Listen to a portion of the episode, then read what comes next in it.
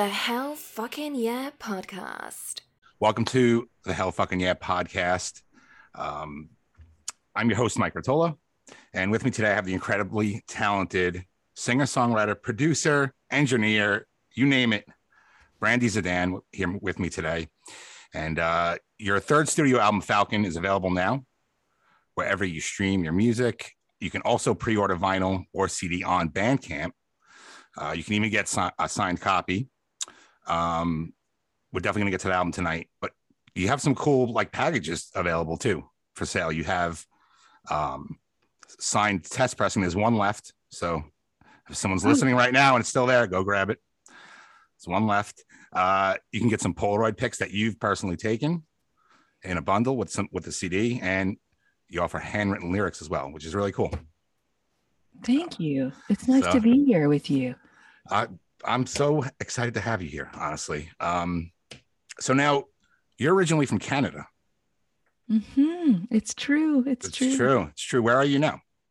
I am in Nashville, Tennessee. How's Where the weather? I'm in uh, Long Island, New York. I'm in a garage Oh, on Long Island, New York. yes. Okay. Well, You ever New- been? I have been, yes, a long, long time ago, specifically to Long Island, um, but not recently. But man, love the Northeast. Me too. Yeah. I um the only place I've ever lived outside of New York was Connecticut, so it's like two Hmm. hours away. So I never uh I mean I've been everywhere, but I've never uh lived um in the middle or anywhere or on the west coast, but maybe one day. Um how's the weather there this time of year, in Nashville? Well, it's starting to get cold. It's Mm. starting to uh, get. Oh man, I mean, because we're so close to the Eastern time zone, the the daylight savings really screws us up here. Yeah. So it, I feel the sun. Well, no, I don't feel it. I see it. I see the sun Mhm. start to kind of go down, start to go down at four o'clock, and then by five o'clock, whew, yeah, by five o'clock, that's it. Darkness. I hear you. I hear you. It's the same thing here. It's like um summertime is like two months. and then the rest of the year is just dark and cold. Yeah. and I mean that's kind of like how my my homeland is as well. So I shouldn't Right. be so surprised, but I think once you're a parent and and the daylight savings happen, you're like, why the hell are we doing this? yes. Yes. I think we you know what? I think we need to get rid of the daylight, the the whole hour change thing. Oh yeah. let's just get rid of it. Let's just keep it keep it ahead so we get that extra light in the day, and uh, let's move on. It, it seems antiquated. Completely unnecessary. It it was Messes everything up. it was for a different time. There's nobody that needs it anymore. It was. It was. And now I don't have like a regular schedule, so it doesn't really mess me up too much. But my wife, um, that hour, it takes her like a week to adjust to that hour when she has to wake up early in the morning and everything else. So I mean, she she gained an hour this time, but when it goes back, that's you know it's even worse. Absolutely. Um, so how are you? How how are you doing? Most Well- important question. Funny you ask. I'm actually just getting over COVID. Oh no. So um, I have almost spent 20 months avoiding the, the darn thing. And um, then I get it on release day of Falcon. So Wow. interesting little bookend to this whole adventure. Wow. Yeah. so, oh man. Uh, uh, first of all, I'm sorry to hear that. Um, you're getting over it now. You're on the other end, feeling I'm on- better. I'm on the other end. I have uh, about a day or two left of isolation. That's why I'm coming to you from my bedroom right here. Nice. Nice. moved, all my, moved all my gear in. Just like, you know, gonna set up and not contaminate anybody. So oh, so you're Yeah. still doing the uh, what do they call? It? Yeah, isolation. Um, yeah, yeah. Quarantining. Quarantining. I'll tell you what though, I I say I got it from a vaxxed person. I am a vaxxed person. Right. I was sick as a dog Really. Wow. days. So Wow. Now I had it at the very, very beginning, even before like March of last year.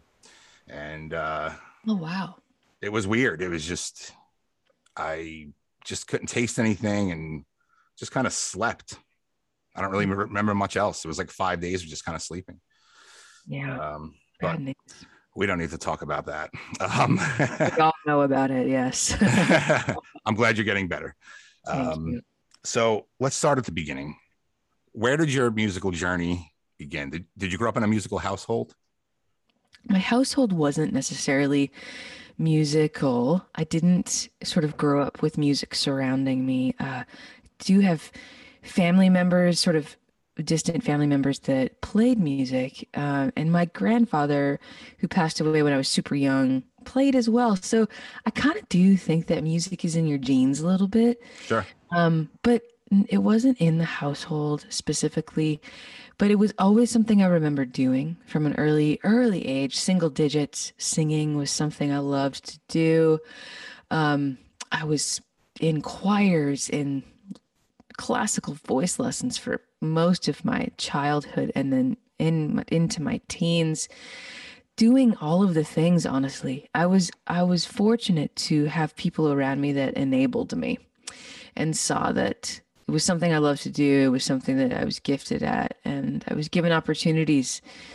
So it just kind of took this path and then i i started you know listening to bands and people that played their own songs at around 10 and I was so fascinated by it. I remember being in at recess with my yellow Walkman with an Ace of Base tape in the back of the field like singing along to it like, "Oh, yeah, yeah, just thinking this was so cool and and it had an Annie Lennox tape too. So funny. I don't even know where those came from.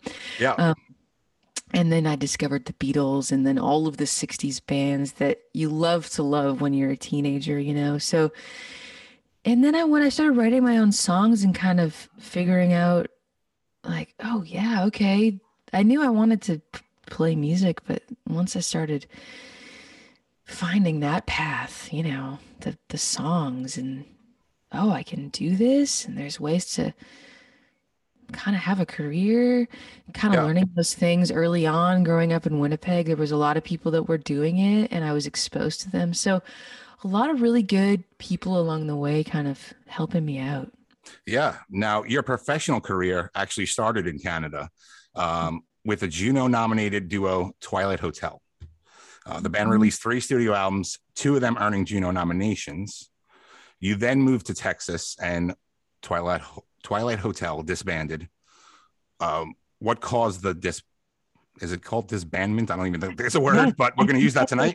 Disbandment. Yes, disbandment. Very dark. Um, uh, and what brought you to Texas? Well, honestly, you know, we had been a band for like quite a while. Three three records, an EP in there. Um, we had been touring Canada, touring Europe. We started to tour the States. We got these Juno nominations, which for people that don't know, it's pretty much the equivalent of uh, it's Canada's Grammy, let's just say. Yes. And you know, we were kind of we weren't feeling the love. And we were having a really hard time getting any traction in terms of the industry, like getting an agent and a manager. At that time we'd been coming to the States and people were booking us and just like giving us opportunities. And it was, we went to the Junos in Vancouver that first time we were nominated, and we just, we kind of made the call like, let's go where people are giving us opportunities. Let's go where the yeah. love is. And that was the States. And we kind of made a couple calls. You know, should we go to Austin? Should we go to Memphis? There was a couple places we'd been spending a lot of time at in between tours and had friends, had developed relationships with people that we cared about. And we thought, okay, we love Austin. Texas, Texas is, I still love Texas. Texas has a thing to it. And it does. Especially Austin at that time, you know, super bohemian. Uh, it just called out to us. And we ended up moving down and living, um, living in a community on a commune wow. just on the Austin city mm-hmm. limits. And there there was this woman named Deborah who was a fan of ours and came to some of our shows previously and we became friends and then she said come and live come and live with us and we created some of our best friendships at the time and and really special bonds with people and yeah it just I love Canada so much, but it just didn't really it didn't work out for me living there to do what I wanted to do. I think also when you spend somewhere with you eh, with your super formative years and when you're really just developing as a person and as an artist, it's hard to then be who you're gonna be. Like Sure. as soon as I went away to the States, I kind of I left I left it all behind and I could really become who I was going to be, if that makes sense, you know? It does absolutely. So yeah, Texas, it just it, it felt like the right move and it was the right move. And we were a couple, me and Dave from Twilight Hotel, and I think to put it really simply, big moves lead to big moves. Mhm. And we had been together. We were in I was in my 20s. I think we just kind of needed to part. We ended up staying as a, uh, together as a band for a couple more tours after that because we had just made a record. When the Wolves Go Blind, still par- uh, still really proud of that record. Um, but yeah, you know, it just had to end. I'm really grateful for the time, but yeah, then Texas just kind of like took me in after that. Yeah, yeah. and now you joined a like a super group there, right? The Trishas. I did I did join the Trishas, yeah. One of my best pals, Kelley Mickwee, was in the band and she said, kind of need a player, Yeah. guitar player. So why don't you come and do it? Like, well, Things so- just happening. You know? damn, okay. Well, I hadn't yet done that for other people. I had only been playing guitar for myself and for the band. And I took a couple days to think to decide on that one. Uh, again, another through line. Like I had someone in my life that was very encouraging at the time, saying, like, of course you can do that. Like just go and do it. You just gotta learn the songs. You're great. Go and play the play the songs, play the guitar. It's great. You already know what to do. Yeah. So and then we toured around all over the states for gosh, I think about five years. It was a really, really special time. Wow, five years. Um, so Nashville, right? Did you would you say around 2015? Because that's when you moved to Nashville, or You know, you're probably right. okay, well, because the first the first solo album was 2015, uh, and then again in 2018 with Secretaire, and now. Falcon. Yeah. Uh, so what draws you to doing solo records opposed to recording with a band? Well, I'd taken, I- I used my time with the Trishas to, I kind of remember thinking, okay, so my whole identity's wrapped up in this duo, Twilight Hotel, that I'd been a part of for a decade. Yeah. And I couldn't even remember what it was like to be playing solo as a teenager anymore. Mhm. So I took that time with the Trishas to kind of sit in the back of the van, you know, see the sights, do my job, but also quietly like scheme of like, okay, well, what do I want to say? What do I want to be as this solo act? Do I want to do this? Um, just kind of asking myself those questions and also figuring out, well, let's try some writing out, let's do some things. And I had been put in touch with, with this wonderful producer named George Reiff, and we made an EP together. He he's kind of well known. He he was rest in peace, George. He was well known for producing um, some Band of Heathens records as well as Ray Wylie Hubbard. So really cool Texas stuff. Um, Mhm. But George and I kind of needed a producer to get something out of me that hadn't that I hadn't gotten out of myself before, and he did that. And he showed me kind of a new sort of rock pop way to write and to sing and we made uh, a, a little EP, and then and then I knew really quickly that I had to leave. I had Leave. to leave Texas as well. I knew as much as I loved it. Um, you know, I was coming up on my 30s, and I just kind of thought, you know, I just I love I do love Nashville. Kind of has a little bit of a more of a business working ethic to it, which I really appreciated because I have that side of me. I love to hate it, and um, but it's there, and just kind of felt like the right natural move to come here. Sure, sure. Now you'd say it's less like less of a creative control kind of thing for the solo career and more of a like find finding your voice. Would that be fair to say? Sure. Yeah. I, I Yeah. you know, whatever kind of group I was going to be in. And I might be in one again in my life. Who knows? Sure. I think the creative control thing has never really been, that's never really come up in my creative endeavors. Um, I guess I've always just been somehow matched with people where we can voice control's not a thing. We just kind of come together and, Sure. and do the deal. So, um, I think though what what has been really interesting is since I have been making records my whole adult life and I've been doing it in a way where I'm just taking in all of the info and the knowledge of all these people around me. I finally have come to a place where I can assert this creative control in terms of I think I kind of know enough now to go ahead and produce a record Sure. which I've been doing for other artists, but that I've, you know, just did for myself with Falcon. Um, I finally got to a place where I'm like, okay, yeah, I think I, I think I have accumulated enough little bits and pieces of things along the way in this, Right. you know, 20 plus years of doing this. So let's let's try this out. And and then I do and so yeah, creative control coming back to that like I finally with the solo career of kind of you know, instead of enlisting wonderful people and producers which I will do again of course, um this was kind of the time to to really assert all of those things. Absolutely. Actually, let's get into Falcon right now. Um, I've been listening to it on repeat all day when I prepare for these, you know, these interviews and, and things like that. I uh, I tend to just immerse myself in it. You know, Nice. um, first of all, I love it. It's it's Thank you. it's amazing.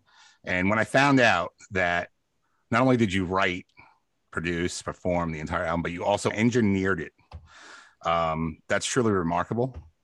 Um, not only the song's amazing, but the sonic quality is kind of mind blowing, actually, considering like you pretty much did all of it. um, in my tiny laundry room. what? Wow. That's it's my that's like a 10 person job. That's just crazy to me. Um and it it really shows I love the album so much. I hate to pick like a favorite track because they're all good, No, you know. do it. Do it. But yeah, well, you know why? Because I always like to let the artist know which one resonates with me because everyone's so different, you know, like this song might not work with somebody else. Uh, for me, it was I Am Wild. Oh, cool. Cool. what a like beautiful haunting but in a good way uh kind of song kind of reminded me of like neil young like his like the vocals such an amazing track i love the whole arrangement of it like amazing song Very interesting. Thank you. yeah yeah That's uh you're one of you're one of the only ones to pick that as a favorite. That's really cool. yeah yeah It's uh that's this like cinematic beast of a song that just kind of occurred and happened. yeah And we just like I followed it, you know. i think that i think that's why i like it so much it's like a um like you just said cinematic it's like such a a story to it with even without the lyrics just the whole arrangement of it um so awesome Wow, thank you. Of course. Um, and now I found something about this album very interesting. You shared the summary of uh, Falcon with some friends and colleagues, and you got some feedback from different genders. Uh, the male audience leaned more towards the album being heavy and the, the content heavy, and while the female audience found it inspiring. So, what would you say is the reason behind that? That's a good question. All right. yeah I, um, so so specifically um since we're on the whole other side of this that was when i was sending the record around to business people Mhm. As in like uh, publicists agents managers labels all the things uh, and the and the response really was so separate Mhm.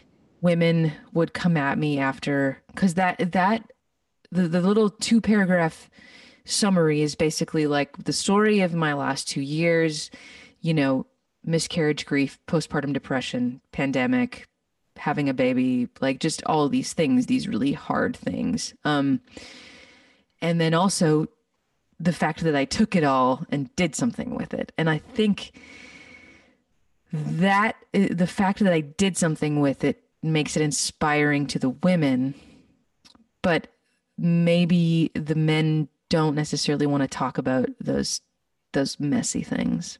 Mhm. So that's why it's heavy. Right. I'm not saying that they didn't find it to be also inspiring to them. That's just what was focused on. So yeah, very interesting. And that kind of is a lot of continuous response. Not to say that it, that people aren't going to go there and but uh even songwriters male songwriters have said to me like certain song falcon's wing or whatever like that's kind of uncomfortable territory for them or yeah. um which you know what i think it's great that there's any response because i think that i think that's what we're supposed to be doing and that's going to spur a conversation make us talk about something which is kind of what this whole thing is about and what music is supposed to do Right, right. And you know what? I totally agree. And I feel it's it's really important actually. I mean, listen, you know, it's supposed to be art, right? Whatever you put out, no matter what it is, is your art.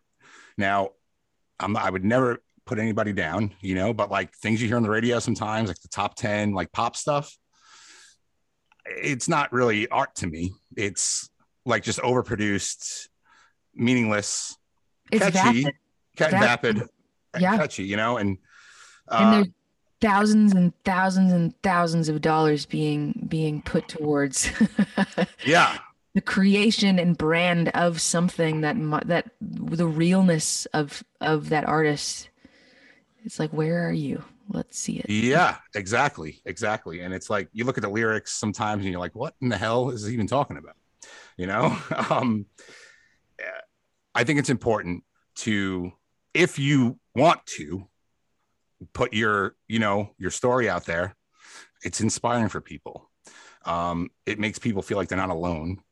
And and I feel like a lot of these, a lot of the themes and topics that you uh, tackle on this album are maybe more female geared, but I think it's important for anyone of any gender to listen to it and under at least understand or try to understand the other side. Isn't that the whole point of this whole messed up world that we're in in the first place? The that's the absolute point. And yeah, also when i think about um like i consider myself to be like i'm a singer songwriter but i'm also a rock artist or indie rock whatever you want to call it. But to sing a song like the worst thing which is a rock and roll song it is riff rock. And i just felt like there needs to be more rock songs for women too. Like why don't Yeah. we have they don't just have to be about like you know girls and drinking right, and drugs and sex. And like all of that is great. And i've written about all those Yeah. things too and that all has its place. But like i kind of uh, of i i am of this belief currently that women are going to save rock and roll which is kind of currently happening with so many women that are doing the thing and doing it in just the most incredible inspiring way but it's like we need some songs for us too they can't Yeah. just all be for the men you know like there's a lot of rock and roll songs are for men I totally agree. Yep. you know and they have been through the ages so it's like let's let's fucking change this a little bit for us Absolutely. Absolutely. just my little way like for that song specifically you know when i was writing it it was it was empowering to me i'm like hell yeah i can't wait to go play this and it like be an anthem for women too Right. Absolutely. And you know what? That exactly that's exactly what the world needs in every aspect is balance. You know, listen, I can yes. I can absolutely go listen to Motley Crue right now, but I can also go listen to Falcon. and they Yeah. could both evoke a different feeling in me. And I think that's really important. It is. it is. Um, They all have its place, and it's all important and necessary. Yeah. you you're not always gonna want to turn Falcon on to have a great time. Right. right. Right. Right. and, and yes and no, you know. I mean, sometimes Sure. Sure. sometimes if you're in that mode and you just want something like you know that's that's what's so cool about it there's so many songs on the radio like like pop country kind of songs and things like that that are like quote unquote female empowerment and they're really they're not though you know because they're, they're not real they're like and i'm not saying that you know that's a horrible thing to say um No, it's not. I think it's real. I think that's good.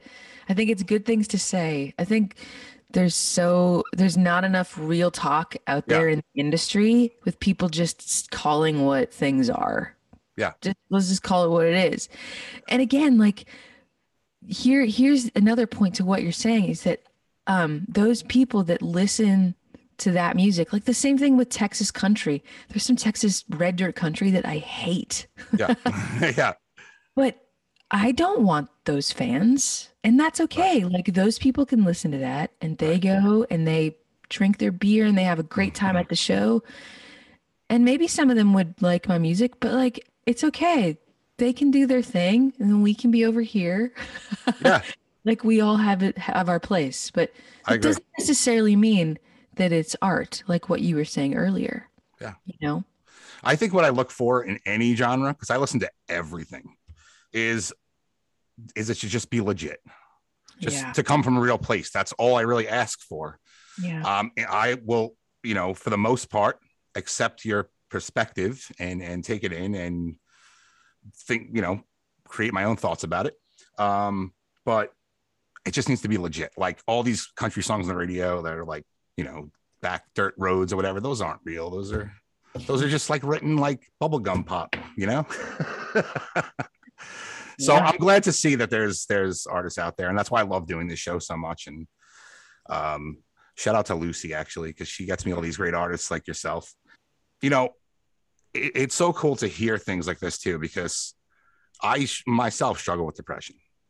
I have for years, and I've spoken about like my past drug abuse on this show before, but I've really never spoken about depression and things like that. I don't know if it's like uh, ashamed, you know, I was ashamed of it, but Mhm. like even just a few weeks ago, I had like a total breakdown, and I was like, I need to like tell people what's up. yeah. Yeah. You got to talk about these things, and when you hear songs like yours, it it's a reminder that not only is there other people out there like you, but you can talk about it. you can talk about it. So that that's that's what I get from it. You know. That's really, yeah. Thank you for sharing that. I mean, Yeah. it's crazy to think that we can still feel that we can't share and it's 2021. I mean, there's been so much headway made with all of this, but at the same time, there is there is stigma around it for sure. Yeah. You know, and even just um to just say that you've gone through something there's like that fear of appearing damaged or something, you know, just all of these things that come to mind, just all the Yeah. fears associated with going through those challenges. But I mean, it's only, for, you know, at least in my experience, they've been massive learning, learning experiences. Absolutely. Yeah. Right. You know, it's um If if you're allowed, if if you're if you can get the help you need, you know, and then you learn about Yes. yourself, and then you learn what you needed to deal with and what you Right. can deal with and then take that journey which is usually a whole a whole ordeal right, right. You know, and of course I, you know, I've had like like talk to my doctor and things like that. and My, you know, um, but not only have I never really said anything like this in a public manner, but I hid it from my loved ones, oh wow you know, who I would like. I mean, they knew they're not stupid, but I never really gave them the like full background of what's really going on. And to be honest with you, having opened up over the past month or so, um, it's kind of freeing in a way. Like I feel, I feel better just by just by pe- letting people know that they're not, they don't, they're not going to hate me now. You know what I mean? Because that's like the fear. Like you think that someone's going to think differently of you.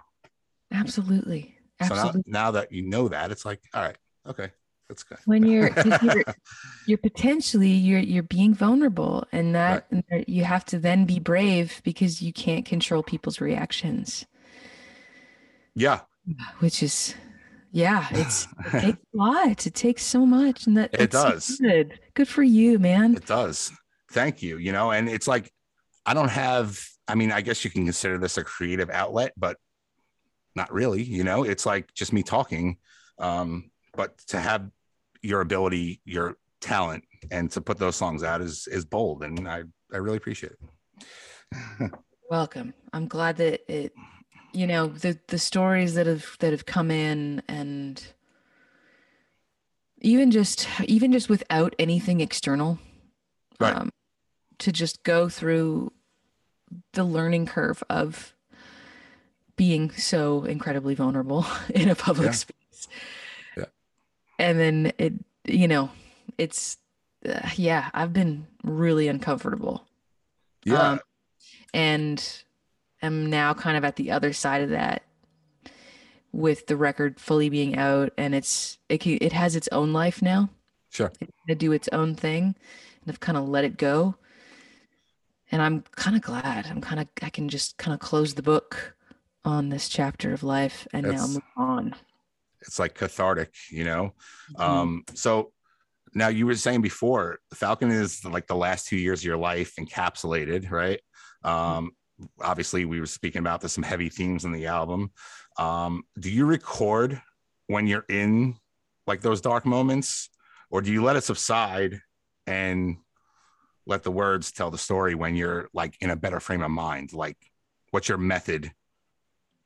So there's there's never there's never any sort of recording in quotation marks. Um, uh, the only kind of recordings I'll do is if there's I'll do a bunch of voice memos of there's usually a little thing that comes in those dark times, like a little melody or a phrase, and those things go together, and I have to get it down.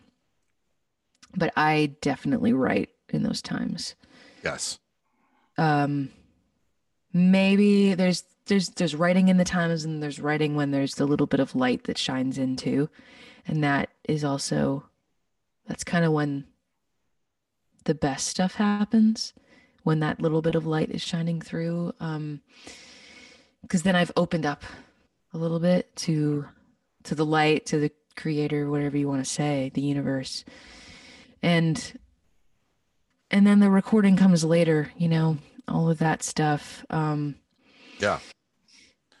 it was way later for this too you know um i had been demoing the songs and flushing them out and i kind of once i mean i had honestly I, I had my i had my daughter lucky in march of 2020 right at the beginning of the pandemic and um i had no idea. I had no idea i was gonna end up you know that winter making this record let alone engineering and producing it. I knew i was gonna make a record. I had a totally different picture in mind. Um and because of the experiences i went through and also once having lucky lucky's my daughter's name lucky rose once having her and then coming upon the anniversary of uh the miscarriage that happened a year earlier the grief came back and hit me harder than before. And that coincided with postpartum depression. So i was writing a bunch of stuff that i didn't know was even going to come out. You know there was a whole other record written that will get made probably soon that's completely different and and wow. can't and can't be made by myself in my laundry room you Right. know it has to be like in a studio and it's rock and roll like real rock and roll not saying that this isn't real you know what i mean Yes. Uh, yes. like people in a room playing music um but this was these songs there was something about the vulnerability of the songs that it kind of occurred to me that maybe i should just try to try to do this here in my house because of the the guitar layering the vocal layering just the call of the production calls that that they were that this what the songs were calling for essentially lent itself to something that I could maybe do. And which is a whole other side of a whole other level of vulnerability too. Like, let's just, you know, have this content, but also put your stamp on all the sounds, you know, for the first time. That's just the that was almost a scarier thing to do, to be honest. Because I, Right. I mean, I just I didn't know if it was gonna work, man. I really didn't know if it was gonna work, but um I kind of had some glimpses that it was going to, and then when we took it into my pal's studio to record the drums, um, and I heard all of the rest of the record come back at me through these, you know, professional, like the board and everything, the speakers. I'm like, oh man, it worked. It worked. It definitely works. It definitely works. You know, he t- he took it to a whole other level with uh, how he mixed it as well, which you know, it I just I kind of can't believe it worked. to say say it again, but I shouldn't be so I shouldn't be so surprised when you make records for as long as I've been making them and just end up trusting your ears. There's not a ton of like I love that there's mystery around recording music and there is so much mystery, but at the same time it's not. Yeah. Very simple. And if you get those simple things correct, you're on the right track. Like if the source is good, you know, what you're saying and singing and what's coming out of your amp. Um, if the sounds and the source are good and you're capturing it the right way and the song is good, you know, That's it. Yeah. yeah, I, I totally agree. And like I said before, it comes from a real place, it's good. You know, sometimes it doesn't even matter. Like some of my favorite records or even like favorite movies are like low budget, just no frills, just simple, right? Um, but I like the message that it portrays, or uh, but you got both on this. You got the great record with the great sound. Um, and before I forget again, because I forgot a million times, congratulations on being a new mother to Lucky. Oh, thank you. that's a, that's awesome and uh, great, beautiful name. I mean, it's it's it seems so new, but she's I mean, she's almost 19 months, which is crazy. That's pretty new. Still new. I know, 19 months. Yeah, yeah, it's pretty new. um, but so back to the record. Uh, I can't believe it was recorded in a laundry room. I really can't. I mean, the it, the whole thing is such a warm feeling. You know, I, I don't know if maybe that was part post production or that's something you captured, but either way, It's not post. A lot of this. Wow. a lot of this is not post. I mean, Yeah. there's certain there's certain effects that you're hearing that will make that are maybe making something seem wider and bigger but the warmth of the guitar tones the warmth of the vocals yeah that's that's the source man like yeah. um I was just thinking when you said the laundry room, like, isn't like bedroom pop a thing? So this is like laundry room rock. Yeah. I'm gonna yes. call it that from now on. Um, That's a whole new genre. That's great. yes, laundry room rock started today uh, right. with this record. Um, but I think what really was beneficial to this was the fact that this laundry room was so fully carpeted Mhm. and really small that it was almost my own little isolation booth. So I could be in there. It was dead. So everything was being, you know, it just it just kind of kind of all worked. Just Yeah. worked. I can't I can't replicate it. I it's- Yeah. I now I now live in a, a new house and um I've recorded a couple of little live things in my music room. Um but I wouldn't be able to do that same thing I did here. It just that little room. I mean, it was little. there was the washer and dryer in there. yeah. It, and then a little desk and a closet of guitars behind me and then like a little bit of other space with a shelf and some amps and things.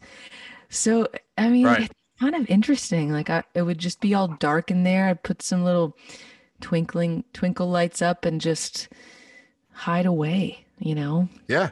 And see, that's why I do this show. You know, I, I talk to everybody on a daily basis about music and movies. It's like what I'm into.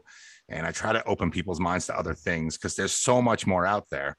And it's so hard to find these things because there's just so much because you don't even have to have a label anymore. You can just make your own music in a laundry room. you, you know what I mean? Um, you, you can just put all this stuff. There's like oversaturated amount of content out there, but there's good stuff, and you just got to find it. It's like it's like sifting through a giant record store, right? It's true. Um, what yeah. sorry to cut you off, but No, this is please. something I talk about a lot because it's true. Anybody can make a record, but not everybody can make a record, Yes, if you know what I mean. Like I know exactly. that this that this is that we have these tools that are so accessible are incredible but it also doesn't mean that you're like there's so much more content that but but it doesn't mean that there's so much more good content. So it, it almost makes it harder yeah to find the good things because there is so much because anybody can do it but not anybody can do it. Right. Right. I said this the other day i'm quoting myself here you know i had a, a band on the other day named Dury. um they got pretty big on like tiktok. They got really popular and i really dug their music. It was really like refreshing actually. It was like kind of this like throwback vintage like kind of 90s rock and i really really liked it. And it's rare to see something like that's so simple you know? Um yet so Sure. good. And i don't know if you're familiar with tiktok at all. If you're not please don't be. Um but there's this whole like island boys trend. I don't know if you've heard of this. I have not. Okay eh, these guys it's like these two guys they're in like a hot tub like singing a song and it sucks okay? And it's not an opinion it's just sucks. Like it's just it's not a good song. Um nobody would agree it's a good song.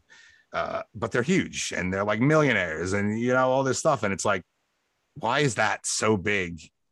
It's it's not good. It's just simply not good. Um and everything can be subjective. Maybe someone loves it but it's just it's one of those things where it's universally hated. And and that's the things we celebrate and i don't understand it. Well, it, it's interesting because I think what so so here here's my little theory on that, which is not my my theory. This is what is existing currently. Someone like those guys, I don't know if they had a record label or a deal before this happened, but they probably didn't. no Labels are looking for these kinds of people to give deals to and Yes. to give their money to. They're not looking to to develop an artist for five records and then have a hit right and that's unfortunate. Um, it is So we're f- we're seeing these people that are more just famous than artists. They're entertain. They're not even entertainers. They're just like famous people. Yeah. They're all of a sudden become a thing for this one little dumb thing, and they get a record deal, and then they have a billion Spotify hits. Like Yeah. it's just it's it's a really kind of cruel fucked up world for it really is music. it really is it's just a flash in the pan too It- and and it, and it's and it's not just music like Yeah. I've been doing I've been doing this for a while and I have like I do other shows too. I have like radio shows and uh, I make music videos. I mean, you name it, I do. I make graphics. You name it, I really do it. But like it's so hard for me to get my stuff out there because I don't want to compromise my vision. I don't want to I want to put out what I want to put out and hopefully it catches on. But I'm not looking to make a gimmick for it to catch on. Ah, know? you said it. You said it. it Yeah. People need to have this. Need to have a gimmick about them. Yeah. Yeah. And that sucks. And I want that to go away. And that's really the goal of everything I do is to like bring like realness back to everything. So, um, Yeah. and you know, listen, if people don't like it, I don't really care, you know, but, um, Totally. You know, just, uh, I, I think it's missing talent. You need talent. when, it, when, it, when it comes to music, you need talent. You can't just, I'm sorry, you can't just make garbage and become rich and famous. it ends now. oh, man, it needs to end. It, It needs does. It does. I we need a shift in the parrot in the in the universe. I think um so I, I I it's gonna happen. It will happen. It's inevitable. The shifts that we've seen, the the the the life and death of like mediums of music Mhm. in just the last 70 years have been insane, right? Like Yes. the way that vinyl died, came back. Yeah. Like CDs have gone away. like CDs are CD gone. CDs killed. Like you know, streaming has killed ra- radio. All like it's just been this whole roller coaster that I think will come back around once people realize like we can't this dude who is the billionaire at Spotify like this makes no sense everybody Right. Right. Well, you know, and um, I, I hate even like subscribing to Apple Music. However, I don't have a CD player in my car and I can't hook up a record player to my car. You know what I mean? It's my only option when I when I'm out is to have this like instant access to music. But I do know that but it's not it's not necessarily the list it's not the listener's fault Right. that that it is this way you know um somewhere along the line when all this was starting to happen there's there was some fuck ups and yeah, you know we we can't blame the people that pay the subscriptions to the music to stream it. Right. they, they're paying money. It's just the distribution has been so completely wrong and backwards. And why is this one guy you know with all of the money while bands have to do gofundme's to get through whatever Right, they have to right. get through you know? It's yeah, it's a it's a cruel world, and there there aren't a lot of ways to make money currently in music. There aren't unless you're unless you're touring hundred percent of the time. So, um, we're living in a time where a lot of people. Like I was just reading this thing. Some somebody was saying like if it if if this were 90 if this was like late 70s like Springsteen would have been I don't know driving an Uber or something. yeah, right. it just we i don't know we it's so we're, true. We're in, a, we're in a different time man and we we can't um it's really hard to make ends meet just just doing this alone Yeah, and you know, vinyl is a beacon of hope. I think. I mean, I don't mind spending thirty bucks on a record that I like the artist, and I'm going to listen to it all the time, and I'm supporting them uh, for the most part, hopefully. And um, you know, I'll listen. I'll have this the album in my phone, and I'll buy the record. You know, it's got to be fair. Somewhere, somewhere along the line, it's got to be fair, and I don't think it is. yeah it's it's so crazy how when you go to you know uh, get an, an audiobook let's just say Mhm. you gotta drop that 20 bucks Yeah. get that audiobook you know Yep. you're not finding it somewhere to be streamed like what did they do right Right. the book industry can we please learn from them or is That's it just so that- true. or is it just that um because now because it is this way people think that music is free. Even though it takes so much money to make the music you know? Yes. Yeah. And it's become like almost disposable in a way because of that. And I think that's bullshit. yeah Uh, and I'm like a physical copy guy. Like I had Laura Jane Grace on the show from Against Me, Nice. and um, she was like, I, you know, I bought her book on like audio CD because it takes me forever to read a book. So I, I just like to listen to the books. Um, and she was like, I didn't even know that existed. like I showed it to her. She's like, I can't believe that even exists. I'm like, yeah, it does. And like, I'm probably the only one who has it. Um, but um, there was one more thing I wanted to say about the sound of the record. And it is that certain things stick out, like the guitar, like the lead guitar really sticks out on tracks like Protector. Like it almost talks in a way. that's just another feat in itself in a laundry room. And I, I just don't want to say I can't believe it. Oh man, thank you, thank you. yes. And anyone listening to this, uh, please listen to the uh, to Falcon. It's very, very, very good. It's a lot you can do with a Tele and a Princeton. And Yeah. Yeah. it's it's uh it's not rocket science, you know. Yeah. It's the simple things though. It really is. Yeah. Um, so you're a very inspiring person. Who inspires you? Oh, great question. Um, man, there's so many people currently. Um, I am very inspired by someone like Patti Smith, Saint Vincent. Yes. Um, I am regretting so much that I missed the St. Vincent show here in Nashville last month. Patti Smith's show at the Ryman was canceled, which was so sad to me. Um, it was going to be her first time at the Ryman, and man, I needed to see her. Hopefully, it'll happen again. Um, so, also, you know, all of the Homeland greats like Neil Young, Leonard Cohen, and Joni Mitchell are all in my, you know, all swirling around my head all the time. And also, um, folks like Daniel Lanois, who is an artist and producer. You have heard some of the records he's produced. He is a massive, massive, massive producer. um, U2, Bob Dylan, Emmylou Harris. The list, the list, the list is crazy. Um, Small guys. yeah, he is. Um, there's just something about what he does, his sonic palette, the way. Like I take a lot of inspiration from how he layers guitars. If you were to go listen to a record of his own, you'd be like, oh, that's what she's trying to do, you know. Right. Um, and also people like there's a lot of artist producers, Jonathan Wilson, Blake Mills. Um, yeah, just kind of. I mean, even a band like Haim, I love them. Yeah. Ah, you know, I'm just so.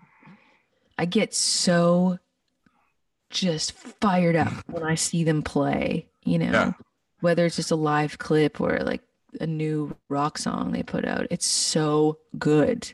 And Yeah. that's that's the kind of stuff what I'm talking about. Like same with St. Vincent, like women saving rock and roll. Right I really. I, I really love Saint Vincent. I have all those on album on vinyl. They're Yeah. so good. Like bringing the guitar solo back, yeah. bringing um just good rock songs. Like it, I don't know, it's very exciting to me and it's very inspiring. And I kind of take, I take inspiration from all of those different genre people. You know. Yeah. Um, have you ever produced another artist's album or do you want to? Is that something you want to do? I yeah. have. I've been doing it for uh, the last five years. There's been a couple different artists I've worked with, and yeah, I love it. I love it so much. Um, I can't wait to do more. I'm always taking on, you know, as much as I can. Uh, people Yeah. send me demos. I say yes. I say no. If it gets me excited, then I'll probably say yes. Um, if it's in my genre wheelhouse, you know. But I learn so much every time, and I, I can't. I, I really can't wait to. I'm gonna be that like seventy year old woman record producer. You know. Awesome. Awesome. Listen, if that's the goal, that's awesome. Hell yeah. Um, now, like I said before, you can check out brandyzdan.com and there's the Bandcamp link right on the homepage. You can order the new record. There's so many cool ways to buy it. Um, I'm gonna go get it after this. And uh, you also offer lessons via Zoom. I noticed. Is that Oh, you still doing that? Yeah. Are they still up there? I can't remember. But Yeah, yeah, it's still up there. I do. I do. I have. It's a it's a fun little time. Just kind of for people that maybe just need a little something to get to get them going in a different Yeah. way. Yeah, that's really cool. Um, now, I know touring is probably out of the question for a bit, but do you have anything planned for next year or? It is out of the question for a little while. Um, Yeah. But to be honest, it's out of the question because I don't have a booking agent, and that is not something that um, I've been self booked for a long, long time, and it's I don't have I don't have time.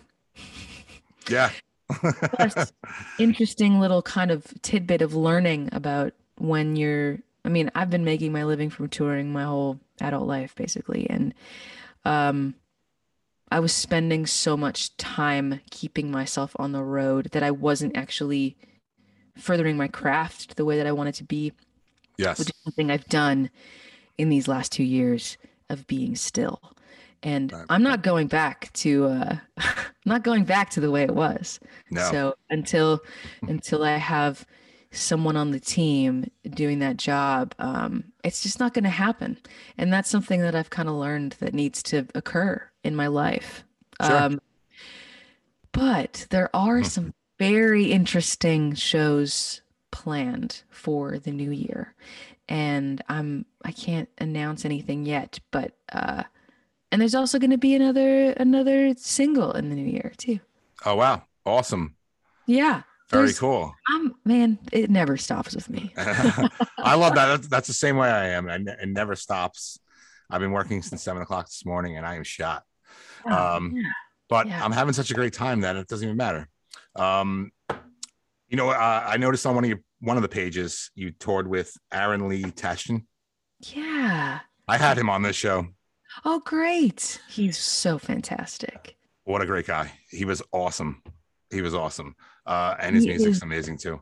Oh man, he is just this beam of positivity. Yeah, he really is.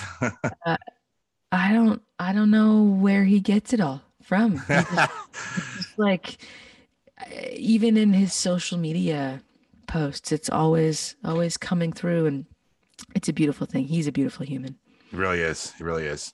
Um, so I like to wrap this up with some fun questions, just to like you know ease any tension if there, there was none, but you know what I mean. um, all right. What's your like number one pet peeve? Flip flops. Flip flops. what kind of flip flops? Like all all types, or the ones with that weird thing between the toes? 'Cause I Oh. hate those. All Oh, of them. hate the sound they make. Okay. Yes, the flip flop sound is is awful. Um, so I'm assuming you don't wear even in the summertime. You don't wear them yourself. No way, man. No. and now you would never like even consider dating someone uh, with flip flops. It's true. I, I didn't. I never. I, I would Wow. always say I never would. wow. I'm not surprised. I mean, you answered that before I even finished the question. So They have their place. though. I mean, in a let's just say if you're like using a venue shower or something, mm, definitely put those okay. on. Yes. But to just go hang out in or something, no Yeah. thank we don't want to see your feet. You know, we really don't. It's not even that. yeah. I don't even have anything against san- anything against sandals. It's It's just the the- sound. Yeah. Yeah. Yep. I agree. Um, bad habit you want to get rid of, Mm. if any. I mean, Man, well, you know, everything is so perfectly put in moderation currently. right. So So you're good. I think I'm okay. Like That's good. smoking, the drinking, it's all Yeah. just, you know, I don't have enough time to just kind of go get drunk on a Friday night and be hungover for the weekend. So, Yeah. yeah, That's a great good. answer. That's actually the best answer you can have for that question. Um, what's on your record player or or in your CD player right now? What are you listening to? Oh, well, funny enough, um, so I happen to be a member of the Recording Academy, and when you are, you get sent all sorts of things in the mail for Yeah. the Grammys. And when the Billboard, the big Billboard magazine came, the Grammy one came in the mail, I guess a little while ago, and in there was this plastic 45 of the Halsey single that was produced by Trent Reznor. And my Wow. husband put it on the record player because he was curious. Because, I mean, if it, it's a Trent Reznor production, it's going to be good, right? Yes. Um, and it turns out that my little daughter, Lucky, loves the song. Wow. Wow. So that is what is on our record player because she wanted to hear it earlier and she was just dancing to it. And I love it. I kind of love it too. I'm like, oh yeah, I dig this. It's awesome. Yeah, Halsey is cool. Yeah. Um, and you're right. Anything Trent Reznor does is gold for you know for everything really. I mean, who would have saw him doing movie scores? I would have never seen that in a million years. But you know, when you're watching a movie, you know who's doing the score if he's doing it without even looking up the the credit. Um, with that being said, maybe he's going to start doing like you know nursery rhymes or or uh, uh, lullaby music, right? Yes. if it works for uh if the sound is pleasant for a baby that's that's incredible um the last thing you watched on netflix assuming you have netflix or you watch it Oh yeah. Um well, my app of choice is the PBS app. okay Let's just the last thing I watched on the PBS app. yeah Um man, it's so nerdy because I've been sick with COVID. Um I've been diving deep and I love British monarchy shows like okay nobody's business. Yeah. So I have been just ripping through the the Victoria series. Like I don't know why I love it so much. I just Hey. love I have pretty much watched everything on the internet that has to do with British monarchy. i think we had a british phase for a while uh my wife and i and uh we watched the entire Da- downton abbey Oh and, yeah. and I was like, you know what? I need more of this for some reason. Like, this is never something I'd really watch. I'm like into horror movies and stuff like that. So I'm like, I would never watch this, but there was something about it. And I'm, I'm assuming you understand what I'm talking about. There's is- just something about it. it's it's a it's a time that does not exist anymore. Yeah. And and it's these these ways are so fascinating that people, Yeah. people lived this way, you know, and, Right. and all like Henry VIII era and all of that stuff. It's like how wow. Yeah. It's insane. Plus, because I'm from Canada, you know, we're part of the Commonwealth and that Yep. I don't know. Yeah, It's no, I agree. yeah, it's such a weird, weird fascination. it's not. I, I totally get it. I almost, I when I think I explained it back in the day when we were in this phase, I was like, it's just kind of calming. Like, it's like soothing. the way they talk. Um, it's not boring. I, most people would label it as boring. It's not boring. yeah and it's also like a reminder of wow we as women were living with barely any freedoms Yes, yes, and and who would have thought and unfortunately, it's not much better nowadays, but maybe a little bit. um, all right, one more. If you can eat only one thing for the rest of your life, what would it be? if i could eat only one thing Yeah, like Uh, one food item. ah it's probably pizza Yeah, That's that's usually the, the answer, and that's my answer too. All right. i Um, can't taste any i had pizza tonight and i couldn't taste it and it was the saddest thing in the world Oh no, that's right. Yeah. Um, I would that that is sad. That is very sad. Um, how is Tennessee pizza? well i'm gluten-free so it's you know it's always usually sort of awful but i don't even remember what real pizza tastes like so it's okay It's good to me. And yeah, thought yes, thoughts and prayers for my smelling come back to me. yes, definitely. And uh, next time you're in New York, for whatever reason, I Oh can yeah. I can give you a couple of good pizza places for sure. I don't know about gluten free, but Oh, I could probably find something.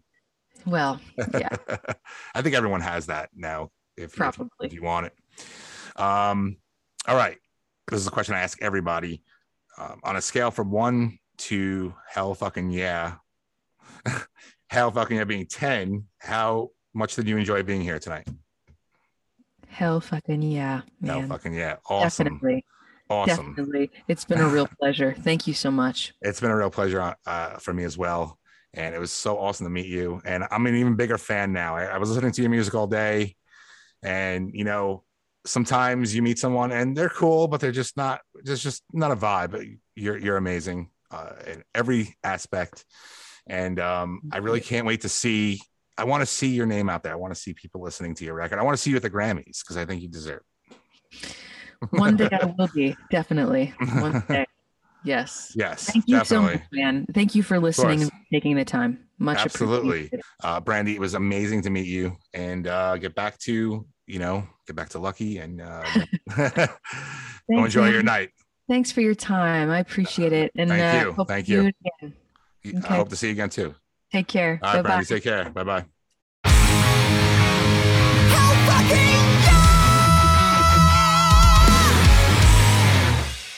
It's the Hell Fucking Yeah podcast.